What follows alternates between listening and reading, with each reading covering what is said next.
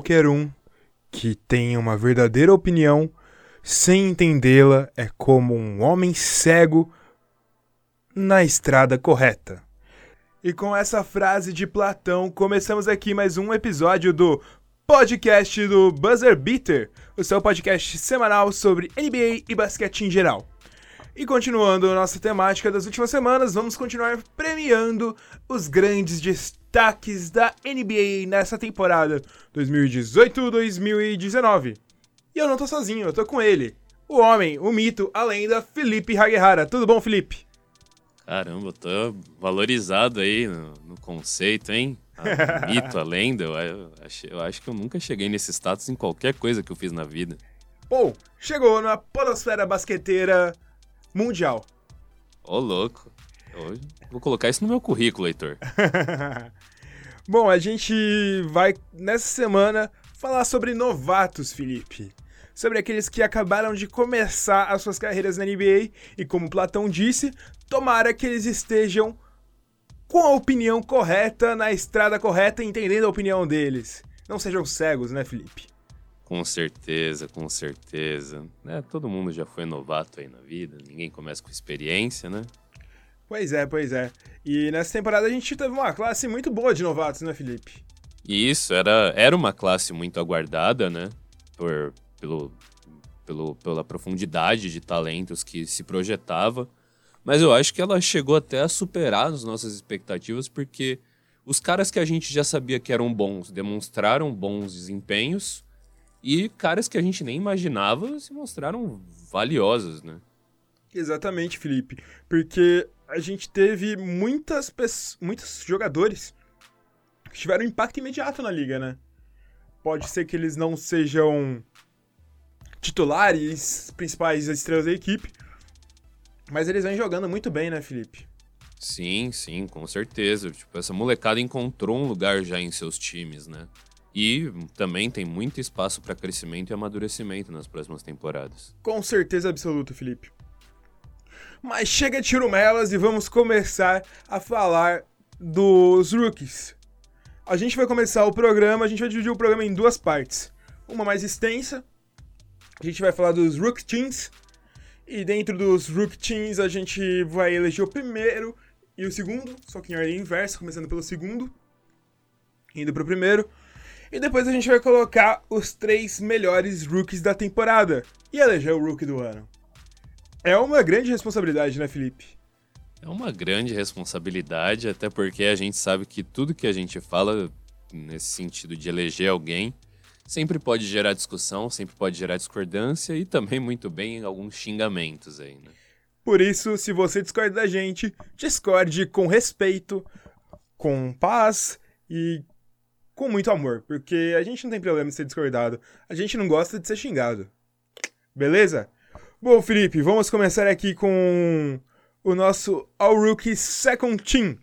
Você quer começar pelo quê? Pela posição mais de frente, pela posição de trás? Vale lembrar que na NBA, os Rookie Teams, eles não necessariamente precisam seguir as posições. Mas a gente quis seguir porque a gente não é a NBA. É, eu acho que ficou bem justo aqui também o que a gente escolheu, mesmo seguindo as posições, né? Exatamente, exatamente. É uma escolha que vale, vale, vale a pena por essas, mesmo seguindo as posições mesmo. Bom, no Rookie Second Team, Felipe, quem que a gente escolheu como o primeiro guard titular? Primeiro guard titular, né? Que talvez seja um nome que seja já de cara o pessoal não vai concordar por achar que ele não merecia estar no, no segundo time, que é o Sr. Colin Sexton. Colin Sexton, que é um dos rookies que vem colocando stats mais incríveis, principalmente nessa segunda metade da temporada da NBA, mas a gente tem que fazer uma ressalta, ressalva, né? Para ele estar tá na nossa nosso segundo time, é que ele demorou muito para começar a mostrar esses stats num time que é muito ruim e não tinha um outro guard competindo com ele. E ele é um cara que consegue imprimir esses stats nesse time que é muito ruim, né? Que ele tem a bola na mão, ele pode fazer o que ele quiser. Os stats ficam um pouco inflados nessas situações, né, Felipe? Sim, sim, com certeza. É um argumento que a gente já usou até no caso do, do podcast passado, falando sobre os MIPs, né? Sim. Most Improved Players. É, é algo que a gente já falou também, até quando a gente também convido vocês aí a ouvirem o nosso podcast sobre os sobre a nossa, o nosso redraft que a gente fez aí da, da temporada. Mas é justamente isso, e o Colin Sexton para mim tem um adendo que eu acho bem importante, que assim, para mim, ele não teve uma evolução significativa entre a temporada dele de college e a temporada de NBA. Ele está justamente dentro desse fator em que ele tem um time ruim, ele consegue colocar esses números, mas é, pelo ponto de vista da eficiência, da maneira que ele joga, ele ainda não conseguiu dar esse salto. A gente viu mais pro final da temporada, ele melhorar certas estatísticas, mas Ele se tornou um jogador muito eficiente. Talvez se ele tivesse feito essas estatísticas desde o início da temporada, a história seria outra, né, Felipe? Porque a gente tá olhando por todo o entorno dessa temporada, né, Felipe? E por isso é uma coisa que você já tem que se preparar. A gente tá olhando a temporada inteira. Não só a última temporada, não só a última parte da temporada, que muita gente vem fazendo. E por isso o Colin Sexton tá no segundo time. Quem faz companhia pra ele na dupla de armação, Felipe? Ah, esse aí é um cara que entrou na NBA com expectativas baixas, né? Do seu desempenho, mas se mostrou um cara tão valioso que eu acho que se os guardas do primeiro time não tivessem num nível tão mais alto, eu preferiria colocar ele no primeiro do time ao Sexton, que é o Sr. Landry Shamet. Landry Shamet, vulgo Ray Allen 2.0. É, o novo JJ Redick aí do Clippers, né? Exatamente, é um cara que tem um gatilho muito bom, ele é muito efetivo naquilo que se propõe a fazer, ele não prejudica o time defensivamente quando não tá com a bola, quando tá com a bola ele arremessa muito bem, ele tem tudo para evoluir nos próximos anos, e além do que, ele chama atenção por não ter sido uma escolha tão badalada, né, Felipe? Com certeza, com certeza. E assim, ele jogou nessa temporada em dois times. Nos dois times ele foi igualmente impressionante, eficiente. Eu acho que isso é algo que vai adicionar ainda mais valor a ele pra gente olhar pra esse Clippers agora que tá num momento diferente, que por mais que tenha aí seus playoffs garantidos, o Clippers já não tem mais uma estrela super consolidada. E aí esse trabalho coletivo eu acho que vai ajudar uma figura como o Shemet a desenvolver o basquete dele. Exatamente, exatamente. Por isso ele entra nessa posição entre os. Ele d- ele tá entre os quatro melhores guards dessa classe de rookie. Bom, vamos seguindo. E agora a gente entra nas posições de forwards, né, Felipe? Exatamente, exatamente. Quem que é o primeiro forward que a gente coloca na nossa lista, Felipe? Vamos pelo small forward aí, um cara que entrou no seu. Foi, foi um dos dois europeus aí que entrou pelo draft no seu time, né? Foram dois? No meu time? Ah, não no meu time, no time desse cara. É, exatamente. É o senhor Rodion Skurox aí, que ele foi o europeu do time dele, o europeu que entrou pelo draft aí, menos badalado, né? Eu acho que foi um dos europeus menos badalados da NBA nesse ano, né? Sim, sim. Muita gente, no caso do Brooklyn Nets, esperando mais do Musa nessa primeira temporada. E quem casou muito bem com o time foi o Kuroks, né? Kurokão da massa, Kuro... Kurots. Eu nem sei falar o nome dele direito ainda. hein? Nos próximos anos eu tô vendo que eu vou ter que aprender a falar o nome dele direito, né, Felipe? Ah, senão a galera enche o saco e vai ficar pegando pesado no seu Kuroks. É verdade, verdade, verdade. O Kuroks, ele acabou terminando a temporada disputando alguns jogos como titular e ele acabou não fazendo tantos números tão, assim, absurdos, mas ele é muito bom. Ele teve jogos de mais de 20 pontos, ele teve alguns jogos de duplo-duplo e sempre contribuindo para um time que chegou aos playoffs, né, Felipe? Isso que é outra coisa que é bem interessante, né? Isso, e ele tem umas características muito bacanas, porque ele não é aquele protótipo. É, aquele cara muito característico europeu. Ele tem algumas outras qualidades que eu acho que vão casar muito bem com, com essa entrada dele na NBA. Ele é super atlético, né? É muito estranho a gente ver europeus atléticos na NBA, né, Felipe? E se essa Letônia e essa geração da Letônia, se tiver um Porzingis recuperado, é uma seleção perigosa, hein? É, então. É uma grande seleção, grande seleção mesmo, né, Felipe? Bom, ao lado de Kuroks, outro cara que eu acho que a galera vai se espantar da gente colocar no segundo time, né, Felipe? eu me espantei na hora que eu coloquei ele no segundo time. Eu não achava que ia chegar nessa altura da temporada e ia colocar ele no segundo time da NBA. É que por uma certa parte da temporada a gente definitivamente colocaria ele no primeiro time. E talvez entre os melhores rookies do ano. Não só o primeiro time, né? E isso, isso é. Até certo ponto da temporada a gente estava justamente considerando ele o segundo melhor por aí. Pois é, pois é. Mas, para contextualizar pra galera, a gente tá falando de Jaren Jackson Jr., né? O JJJ, o Triple J, que ele entrou como não cabendo no primeiro time, porque a gente teve outros forwards que melhoraram muito e acabaram ultrapassando ele.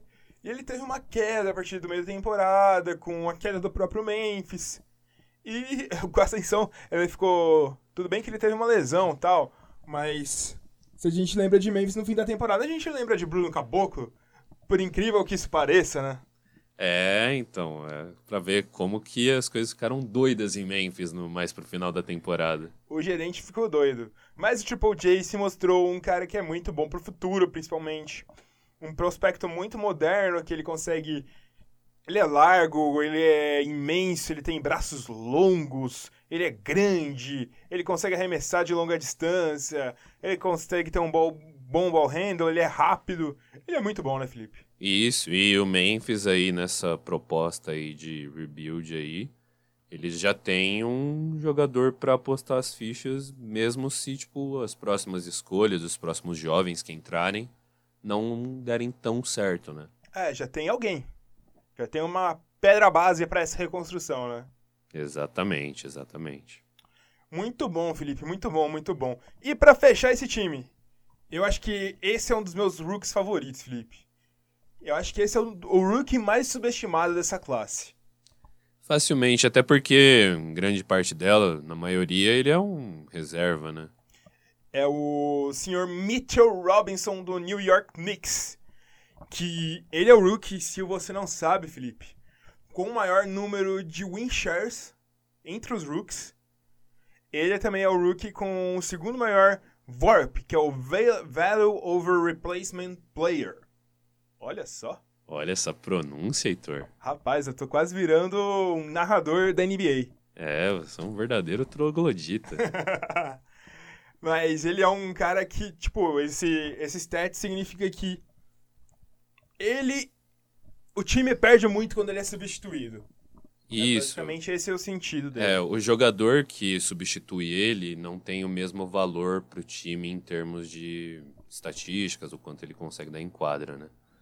É, não, Mitchell Robinson, fenomenal nessa temporada. O que ele, que ele tá fazendo com essa quantidade de minutos limitada dele no, na maior parte da temporada, impressionante. Ele é uma máquina defensiva, uma máquina.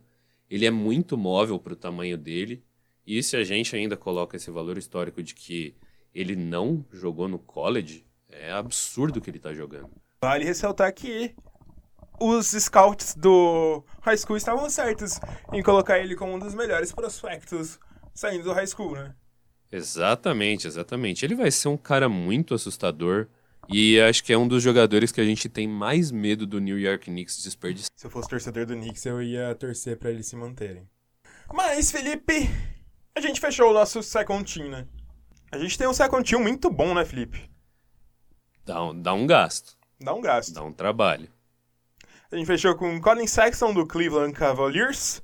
Landry Shamet, que passou o início da temporada no Philadelphia 76ers e o final dela no Los Angeles Clippers. Rodion Kuruks, Kuruks, preciso aprender a falar o nome dele, que é do Brooklyn Nets. Jaren Jackson Jr. do Memphis Grizzlies e o Mitchell Robinson do New York Knicks. Baita time. Baita time, mas dá um trabalho aí. Eu... Não conseguia playoff, não. Não, obviamente que não, mas. Mas ia longe, ia longe. É, dava pra ir longe no NBB. Da, da, no NBB. É, no NBB eu acho que consegui a última vaga. Por aí. Por aí, por aí. Bom, Felipe, tá ansioso pra revelar qual vai ser o primeiro time, Felipe? Ah, cara, eu tô, né?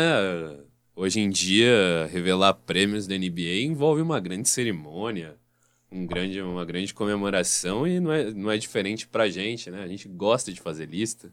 A gente não convidou o Drake pra participar dessa grande comemoração, né? É, até porque ia ser bem bizarro a gente fazendo um podcast todo em português e o Drake só soltando algumas besteiras em inglês. É, não ia dar muito certo, mas. Tradução simultânea. Tradução simultânea ia ficar estranho. Reco reconheço que ia ficar estranho. Mas, Felipe, quem que foi o cara que tirou o senhor Colin Sexton do primeiro time de Rooks? Quem foi esse cara? Agora que é uma parte em que talvez algumas pessoas coloquem, te taxem como clubista, senhor Heitor. Por que será, Felipe? Por quê? Por que será? A gente tá falando de Bruno. Não. A gente tá falando de Shai Gilgeous Alexander, do Los Angeles Clippers. Para dar um, um panorama de por que a gente colocou o Shai Gilgeous Alexander, é que o Shai Gilgeous Alexander, a partir desde o início da temporada, ele é o titular do Los Angeles Clippers, que é um time de playoffs. E ele vem muito bem desde o início da temporada. E ele vem com status avançados muito bem, né, Felipe? Isso, ele a princípio não é aquele cara que coleciona status tradicionais como Colin Sexton, mas ele é um cara que tem um valor enorme para um time que joga muito coletivamente, que não tem esse agente principal em evidência. E justamente esse fator de estar tá num time de playoff, num time que foi muito surpreendente na temporada. Exatamente. E, e ele foi essencial para esse time, né? Porque durante muitos jogos ele fazia o casamento perfeito com o Pat Beverly. Porque o Pat Beverly, ele defende muito bem, mas ele não ataca bem, né?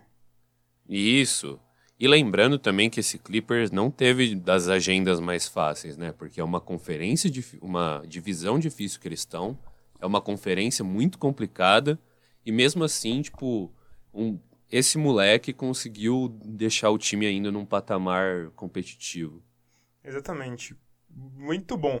Eu acho que vai ter muita gente que vai discordar da gente, porque o Colin Sexton é um tipo de jogador que chama muita atenção, né? Por causa desses stats maravilhosos e tal. Então, eu acho que vai ter muita gente que vai discordar da gente, Felipe. Isso, e também ele teve uma grande crescente, assim, pro final da temporada, né? E isso acaba seduzindo bastante as pessoas. Mas, eu, a gente deixa claro, se você discordar da gente, não tem problema. Acontece, né? A gente tá na democracia para isso. Quer discordar da gente? Vai lá, comenta por que você discorda e tal, não tem problema, né? Manda, manda um telegrama. Manda um pombo correio. Cartão postal. Faz o que você quiser. Só não xinga a gente. Porque a gente não gosta de ser xingado. e ao lado do Shai Gilgeous Alexander, que tem um dos melhores nomes da NBA, quem que é o companheiro dele, Felipe? Ah, eu acho que aqui a gente tem uma série de nomes que não se dá para recusar, não se dá para negar, e esse é um dos principais, né? Exatamente. Eu acho que esse é uma mata, né? Esse aí não tem, não tem nem o que a gente falar, né, Felipe? É, não tem nem, ninguém tá com dúvida nesse momento, Heitor, que é o senhor Trey Young, que acertou muito na temporada, acertou muito. Começou muito mal, vale reconhecer. A gente achou... A gente tem que falar isso, né, cara? A gente achou que Trey Young tinha muita cara de bust. Inclusive antes dele entrar na NBA. Sim no início ele começou um pouco mais ou menos bem, a gente pensou, não, ele não é tão bust assim não. Mas aí ele piorou. A gente falou, não, ele é bust sim. Mas aí ele acertou e a gente viu, porra, tava falando merda. Young é realmente muito bom. Ele é um jogadorzaço. Tem muito futuro aí. E é um dos melhores guards que apareceram em muitos drafts, né, Felipe? Isso, isso. ainda mais nesse movimento mais recente que a gente vê de prioridade para jogadores com certas características, né? Que eles querem esses caras maiores, mais altos, mais versáteis na marcação, tudo. E aí a gente tem o Trey Young, que é um modelo ainda um pouco da última leva que se procurava, né? Quando se queria achar aquela, aquele segundo Stephen Curry e tudo. Sim. Acho que até por isso criou-se um peso, né? Sim. De bust em cima dele. Mas ele acertou muito, ele tá jogando muita bola. Ele acertou, ele casou muito bem naquela duplinha com o John Collins também. Sim, sim, sim. Eu acho que ele não tem características tão similares assim do Stephen Curry quanto a gente imaginava. Talvez ele tenha uma característica mais similar a um Chris Paul da vida, sem a defesa do Chris Paul, o Chris Paul no ataque, talvez. Ou um Kemba Walker, não sei. Mas ele é realmente muito bom, né, Felipe? Não, ele é muito bom, muito bom. Ele, a gente tá vendo também uma face dele. Tudo bem que nesse final de temporada, principalmente quando se enfrenta certos times que eles já estão com a cabeça nos playoffs, é mais fácil você conseguir resultados expressivos, números grandes em cima desses times, né? Que nem foi como contra o Milwaukee Bucks. Milwaukee Bucks C. Mas ainda assim, é impressionante esses jogos em que ele decidiu, que ele matou buzzer beater, game winner e chamou a responsa. E os números dele já, tá melhor, já estão melhorando, né, Felipe, também. Tem outra fita dessa, né? Isso, ele recuperou essa parte, recuperou essa confiança, né? Que eu acho que ele tá meio que tinha perdido parte dessa confiança já no, no final da reta do, da NCAA, que os números dele começaram a piorar vertiginosamente, né? Sim, sim, sim. Eu gosto, gosto bastante de Trey Young. Grande jogador, grande jogador. Grande jogador. Bom, Felipe. Bom, Felipe. É, a gente. Vamos partir para os forwards? Claro. Quem que você acha que é o primeiro forward que a gente vai falar? Eu acho que esse é meio difícil de prever, né, Felipe?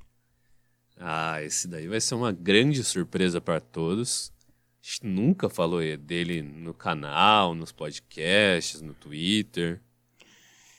Quem será, hein? Quem será, hein? O senhor Luca Doncic. O cara que é quase uma religião aqui pra gente, né? Ah, sim, acho que eu já perdi a conta das vezes que eu escutei Haleluca. é verdade, é verdade, é verdade. Luca Doncic que pra mim já é um dos melhores jogadores da NBA, é um dos jogadores favoritos no da NBA, sem sombra de dúvidas. Facilmente, facilmente. Ele entrou na NBA com, com, é, com experiência. Ele praticamente entrou na NBA já como um veterano, né? E mostrou isso desde o princípio. E mostrou isso contra a melhor competição do mundo. Ele já tinha mostrado contra a segunda melhor competição do mundo na Euroliga e também no Eurobasket. E agora tá mostrando a melhor competição do mundo que ele é o cara, né, velho? Sim. E nessa segunda melhor competição do mundo, ele era o melhor jogador da segunda melhor competição do mundo. Vale ressaltar isso. Com 18 anos. Isso. Com títulos, com estatísticas, com liderança, com mídia. Ele, o Doncic, ele mereceu o hype que ele teve antes de entrar e ele justificou o hype com as atuações dele, com justa, eu acho que o que mais impressionou não é nem a coleção de stats, mas sim a parte da decisão, da frieza dele. Exatamente, exatamente, exatamente. Bom, é muito bom, né? A gente não vai se alongar tanto no Don't, porque a gente vai falar mais dele depois, né, Felipe? Claro, muita coisa.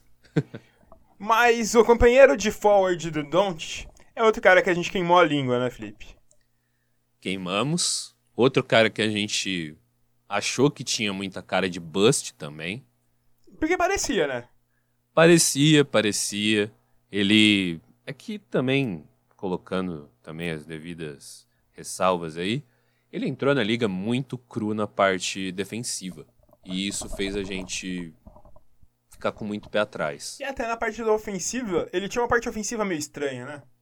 Ele tinha uma parte ofensiva mais intuitiva do que treinada, técnica, cognitiva, né? Não parecia um jogador de NBA. Isso, parecia que ele estava agindo muito por atleticismo, instinto e por ter também uma qualidade de. por ter uma altura, por ter uma qualidade física mais avantajada, né? Mas é o senhor Marvin Bagley. Marvin Bagley que do meio pro fim da temporada também, da mesma forma que alguns desses caras, começou a jogar muito bem, cara. Muito bem, muito bem, aplicar números interessantes, sair muito bem do banco, começou a destruir, né, Felipe? É, ele, ele começou a jogar muito bem mesmo. Eu acho que até resolveu umas dores de cabeça do Kings a respeito de ter alguém naquele frontcourt que eles pudessem contar no futuro como uma referência. Referência ofensiva, principalmente, né? Isso.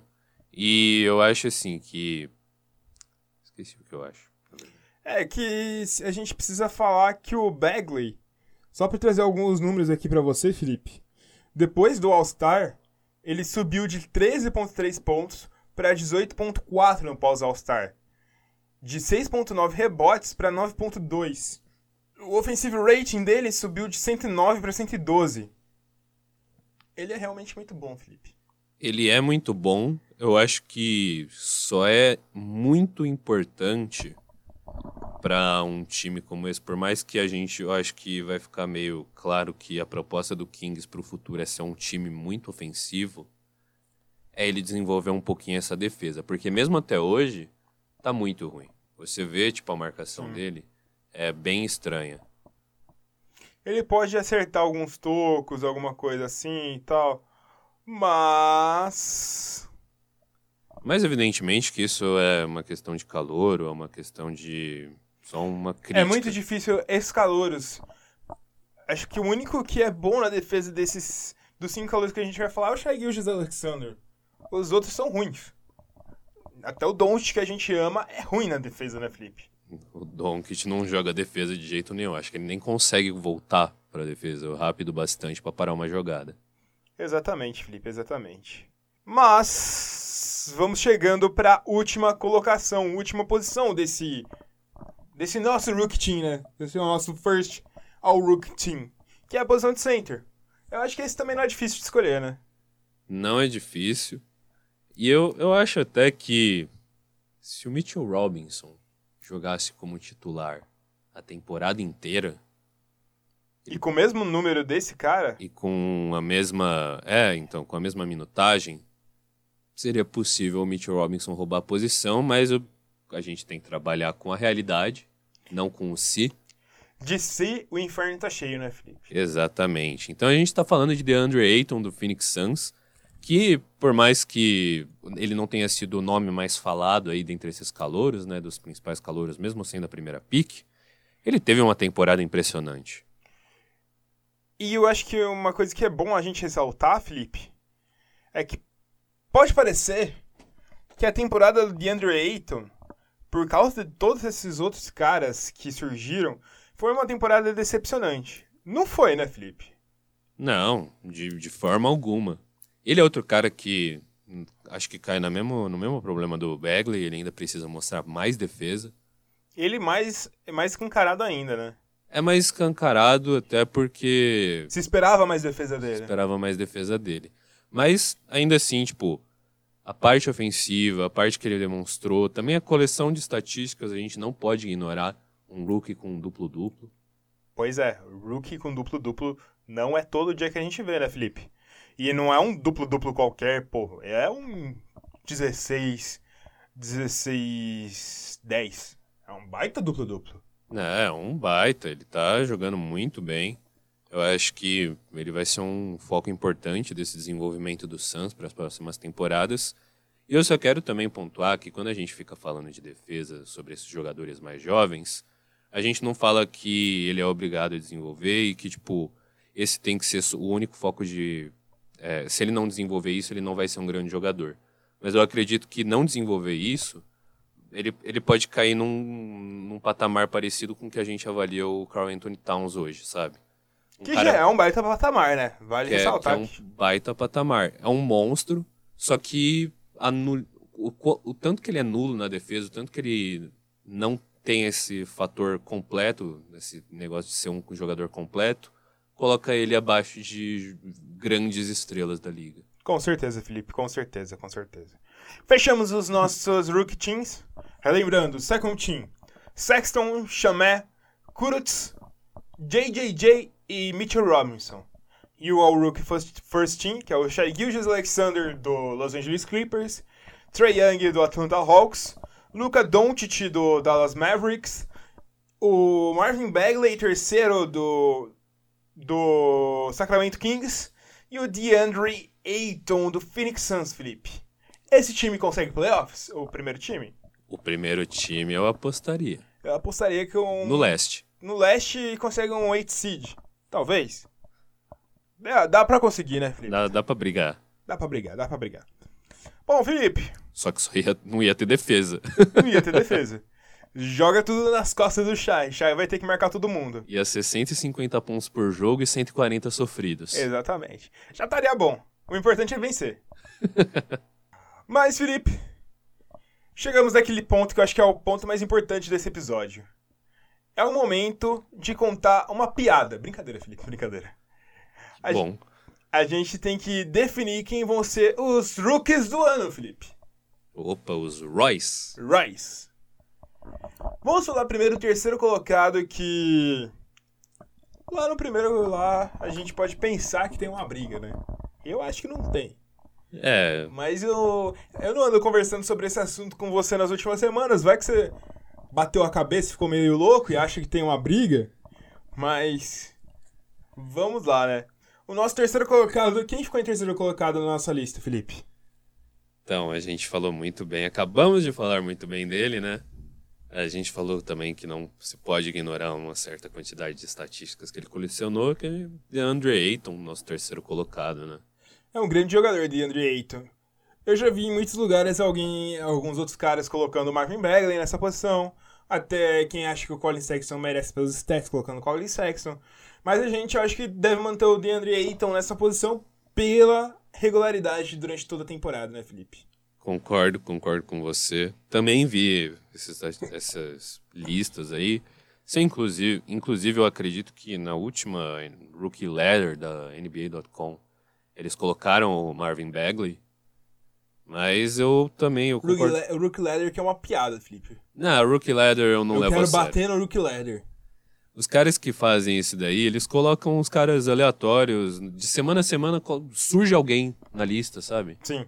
É bizarro. Mas eu eu acho que se mantém o Eiton, ele tá com uma temporada impressionante, ele tá com regularidade, foi titular. E por mais que o time não tenha obtido sucesso, eu acho que a gente tem que premiar pelo menos o desempenho individual dele aí nessa temporada. Ele tem muitos recursos para ser uma máquina ofensiva nos próximos anos, né, Felipe? Exatamente, exatamente. Ele pode adicionar mais, né? Ele saiu da NCAA com um protótipo de jogador que poderia começar a chutar de longa distância, né? É. Se bem que todo... eles falam isso de todo mundo que tá saindo da NCAA, né? É que, é que ele tinha, ele chutava de três na NCAA, mas é aquele negócio, né? Até eu chuto de três na NCAA. É, eles, ele conseguia esses chutes porque eles sabiam que tinha uma alta probabilidade dele errar. Exatamente, exatamente. Por isso, não por causa dos chutes, né? Obviamente não por causa dos chutes. Mas por causa de, de toda essa regularidade, por causa de todas essas ferramentas que o DeAndre Ayton mostrou nesse, nessa temporada, ele fica nessa posição, né, Felipe? Isso. Uma das poucas coisas boas que o Suns mostrou nessa temporada, né? Sim, exatamente. E essa seleção da Bahamas, hein? Quem mais que tem na seleção do Bahamas? Não faz essa ideia, né? Tem ninguém. Eu acho que tem, tem as contas do Eduardo Cunha, Tem o Buddy Hilde. Buddy Hilde, Buddy Hilde. Grande Buddy Hilde. Aí? Tem o Mip e tem um, um Roy nessa seleção. Dois- Grande seleção. Só falta um MVP. Só falta o resto de time, né? É, exatamente. Falta outros três caras pra jogar. Eles vão ter que fazer um, um- pegar a quadrinha ali do canto, três caras pra jogar na seleção da Bahamas. Bom, Felipe. Agora a gente chega na disputa dos dois primeiros lugares, né, Felipe? É. Agora tá complicado. Tá complicado caralho. Eu não vou falar. Já, já que eu sei que a gente concorda, Heitor, eu vou propor, propor uma coisa. Eu sei que você tem em mente o seu jogador, tem em mente quem vai ser, já tá decidido sobre quem vai ser esse Rookie of the Year, que Ah. por sinal é o mesmo que o meu. Mas eu Ah. quero propor que a gente promova um pequeno debate aqui. Vamos Você, lá. você defende esse cara, eu vou defender o outro. Então eu vou ter que defender o Trae Young? Bom, Felipe, Felipe, a gente vai entregar o ouro assim. Eu acho que cada um de nós tem que falar um argumento defendendo cada um. Pode ser, pode ser. Por que você defenderia o rookie do ano do Trey Young? Cara, eu acho que, primeiro, que existe uma narrativa a favor do Trey Young, de entrar nesse aspecto do, do jogador com muitas dúvidas, que começou mal por sinal, e que gradativamente no decorrer da temporada demonstrou ser um dos melhores jogadores dessa classe, se não o melhor, nesse, nesse caso. E também é, a gente adiciona também o fator de que, por mais que a gente não deva se iludir com o final de temporada, o final de temporada, os últimos jogos dele, o pós-All-Star dele, é impressionante. Quase fez 50 pontos, né? Num jogo. Isso, e ele também adicionou, se eu não me engano, um, recentemente um sétimo jogo de 30 pontos, mais, é, 30 mais e 10 mais assistências, né? Exatamente. Então, eu acho que ele tem o valor das estatísticas, ele tem o valor da narrativa, e eu acho que ele é um cara que merece ser considerado. Eu vou falar meu argumento agora. Eu acho que é injusto a gente colocar no mesmo lado Trey Young e Luca Doncic, sendo que o Doncic teve uma temporada jogando com profissionais. O Doncic, eu acho que não necessariamente é um melhor jogador do que o Trey Young. Obviamente, eu só, só, só tô fazendo parênteses. Eu tô fazendo o advogado Trey Young aqui. Não que isso seja realidade, só pra galera não ficar confusa. Mas enfim, não necessariamente o Doncic é o melhor jogador que o Trae Young. Ele só chegou mais preparado pra NBA do que o Trae Young. E ao longo da temporada, o Trae Young mostrou que jogador ele realmente é. Tanto que depois do All-Star Break, quem é o jogador que tá melhor? Obviamente é o Trae Young. Isso até as pessoas que são esses extremos dontistas defendem arduamente eles vão concordar que o Trae Young é o melhor jogador pós All-Star Break. Acho que ninguém vai discordar disso. E com a piora do Doncic também do, no decorrer da temporada, surgiram também alguns argumentos de que ele estava em vários, em vários momentos colocando stats vazios, né? Isso mesmo, isso mesmo. Enquanto o Trae Young decide jogos. Tudo bem que o, ele joga contra o time C do Milwaukee Bucks, mas é o Milwaukee Bucks. Você tá falando de um time que briga lá embaixo contra um time que briga lá em cima e tá ganhando. Ele é um cara que faz 50 pontos em um jogo, ele é um cara que decide. Ele, vale lembrar que ele, em boa parte da temporada, ele tava com 18% de acerto da linha de 3. Teve mês que ele já passou dos 40%. Esse Trae Young da final da temporada é o real Trae Young. Por isso ele é o Rook do ano, Felipe. Isso. E eu acho que ele teve um suporte também muito mais consistente do que o Doncic. Muitas vezes a gente viu o Doncic colocando grandes estatísticas, porque basicamente ele era o único jogador do time que poderia fazer isso. Já o Trae Young, ele tinha, por exemplo, um Colin Sexton fazendo um trabalho de dois homens lá de pick and roll muito fodido. O John Collins. John Collins, exatamente. e também a gente tem um fator que eu acho que vale destacar, que ele encontrou, reencontrou uma jogada que ele ama fazer, que é aquele floater dele. Que no começo da temporada não funcionava de maneira alguma. Ele não estava encontrando a distância, é, não estava conseguindo lidar também com o atleticismo e com a altura da NBA. E no decorrer disso, ele voltou a acertar esse tipo de chute. Exatamente, Felipe, exatamente. Enquanto isso, a gente encerrou a nossa defesa do Trae Young. Corta a cena. Agora a gente é advogado do Luca Doncic. Pode começar defendendo o seu cliente, Felipe. É, então, a gente acabou de sair de um momento em que a gente estava todo fantasiado, com terno, seriamente, e a gente agora está no momento buzzer beater. Não, mas a gente tem que ressaltar que se a gente falou do, do valor da consistência pro DeAndre Ayton, eu acho que esse mesmo argumento continua para o Doncic. Por mais que se fale que eram estádios vazios, o Doncic no decorrer de toda a temporada, por mais que em certos momentos ele tenha caído as estatísticas, ele continuou sendo o principal jogador do seu time, continuou sendo o principal destaque, o cara de definir, o cara de decidir jogos. Exatamente, Felipe, exatamente. E acho que a gente tem que falar também que status vazio por status vazio são puta status vazios o Russell Westbrook ganhou aí um MVP por estados vazios, vale ressaltar, né? E o que eu tenho que dizer desse do Luca Doncic também tem um outro ponto que também é muito bom da gente ressaltar, que enquanto o Luca Doncic era melhor do que o Trey Young, e isso foi, digamos, em 70% da temporada, ele era muito melhor do que o Trey Young.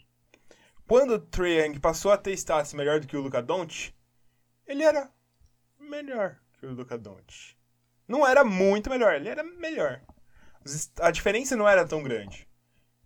Por isso que no decorrer do, de tudo, o Luca Doncic, ele é o melhor. E a gente falou bastante desses status vazios. Depois da troca que o Dallas Mavericks fez para conseguir o Porzingis, o time do Dallas abdicou completamente da temporada. Exatamente, exatamente. E justamente nesse ponto que você falou, 70% da temporada ele era melhor, e 70% da temporada ele era um Rookie of the Year unânime. Exatamente, exatamente. Tranquilamente, tranquilamente. E tranquilamente. Tem, um, tem um fator também extra-quadra que vai contra o Doncic, que tá acontecendo uma campanha ferrenha para o Trae Young ganhar. Exatamente. Não, não tá sendo só uma coisa de a gente tá vendo em quadra isso acontecer, eles estão demonstrando isso, isso, isso.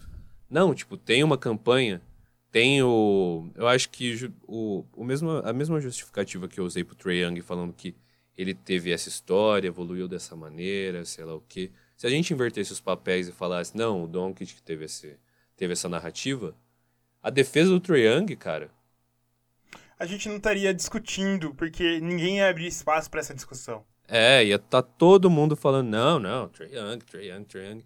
É aquela imagem, aquele, aquele velho, aquela velha realidade da NBA, né? Você tem um... Se você tem um americanão lá com uma história de superação, que nem é uma grande história de superação não, não. na NBA, e aí os caras vão tentar vender essa história, e eu acho que pelo amor de Deus. E tem que ressaltar que o Dallas abdicou da temporada, principalmente porque o Dallas precisa perder para ter mais chance de conseguir uma pique na próxima temporada. O Atlanta pode ganhar à vontade, porque ele vai ter piques na próxima temporada. Uma ou duas. Então. Isso. E o Atlanta também não tinha time para chegar numa num playoff. Vale lembrar de que quando o Dallas queria coisa na temporada, ele tinha chances de ir para os playoffs. E estava decidindo contra grandes times. A gente tá falando, a gente não está falando de um Atlanta Hawks que acabou de ganhar do time C do Milwaukee Bucks. A gente está falando de um Dallas Mavericks que ganhou do Houston Rockets no começo de temporada com uma puta sequência de jogada do Doncic. Exatamente. Bom, saindo do personagem divulgado do Doncic, Felipe, você tem a missão de falar para o nosso ouvinte quem é o Rookie do ano? Eu nunca recebi uma missão tão fácil na minha vida, Heitor. Se você colocasse um papel na minha frente e pedisse para somar um mais um, seria mais difícil do que falar isso. Com certeza, sem sombra de dúvidas, e se você discordar aí, pode comentar, mas novamente, com educação, o nosso Rookie of the Year é Luka Doncic. Luka Doncic e por muita distância ainda pra gente. Na nossa opinião, por uma grande distância. Não unânimo. Não é unânimo mais, mas por muita distância. Porque, cara, ele é o jogador que você olha pro Trae Young, você sabe que o Trae Young é rookie. Você olha pro DeAndre Ayton, você sabe que o DeAndre Ayton é rookie. Você mostra o Luca Doncic pra uma pessoa que não acompanha NBA por muito tempo e fala você acha que esse jogador é rookie? Ele vai falar, quê? Esse cara aí é rookie? Não é rookie. Ele é um veterano em quadra. E eu acho que tem muita gente enganada quando fala que o teto do Don't é menor do que seus outros jogadores. A gente não sabe o teto do Don't. Porque, querendo ou não, ele fez aquilo tudo com 18 anos e tá fazendo isso tudo com 19 anos e tá evoluindo. Não, time, não tem um time ao lado que pode fazer com que as características dele sobressaiam. Quando tinha um time, time melhor, as características dele sobressaíam e eu acho que vale ressaltar, esse time é muito. Esse cara tem muito futuro, né, Felipe?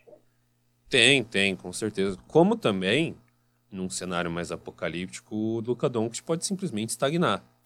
Esses serem os números da carreira dele, que ainda vão ser baitas números.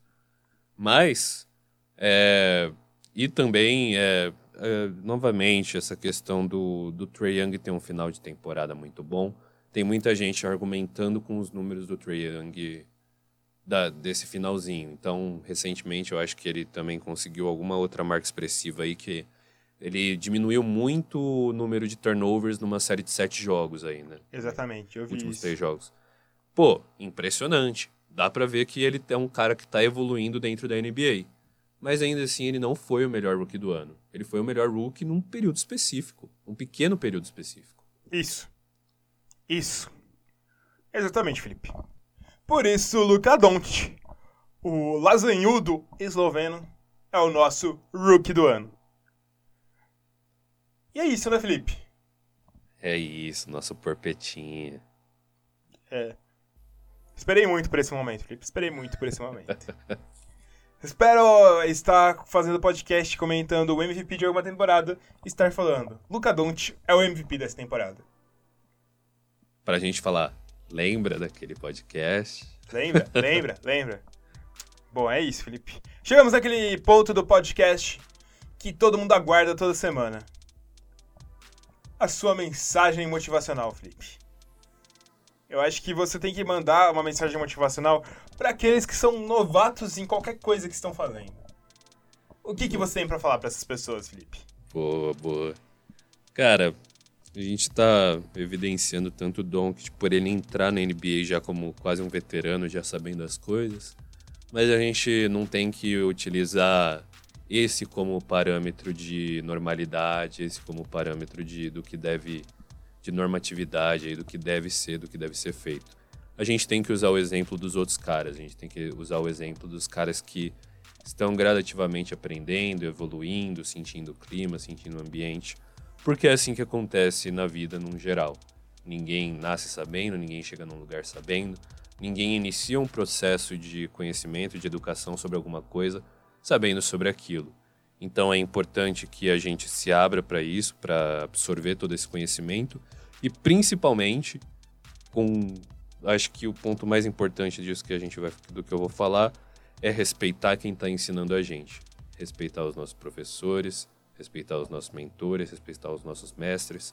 E se a gente tiver dúvida, se a gente achar que o que ele está falando não é não se alinha com a realidade, ao invés de ficar falando besteira, ficar caindo no campo de ideologia, pesquisar, abrir o debate, buscar ferramentas, buscar é, espaços, buscar meios de que isso possa ser um, uma conversa e que, e que não vire um, uma diminuição da função daquela pessoa que está se é, propondo, tirando um tempo da vida dela para ensinar você.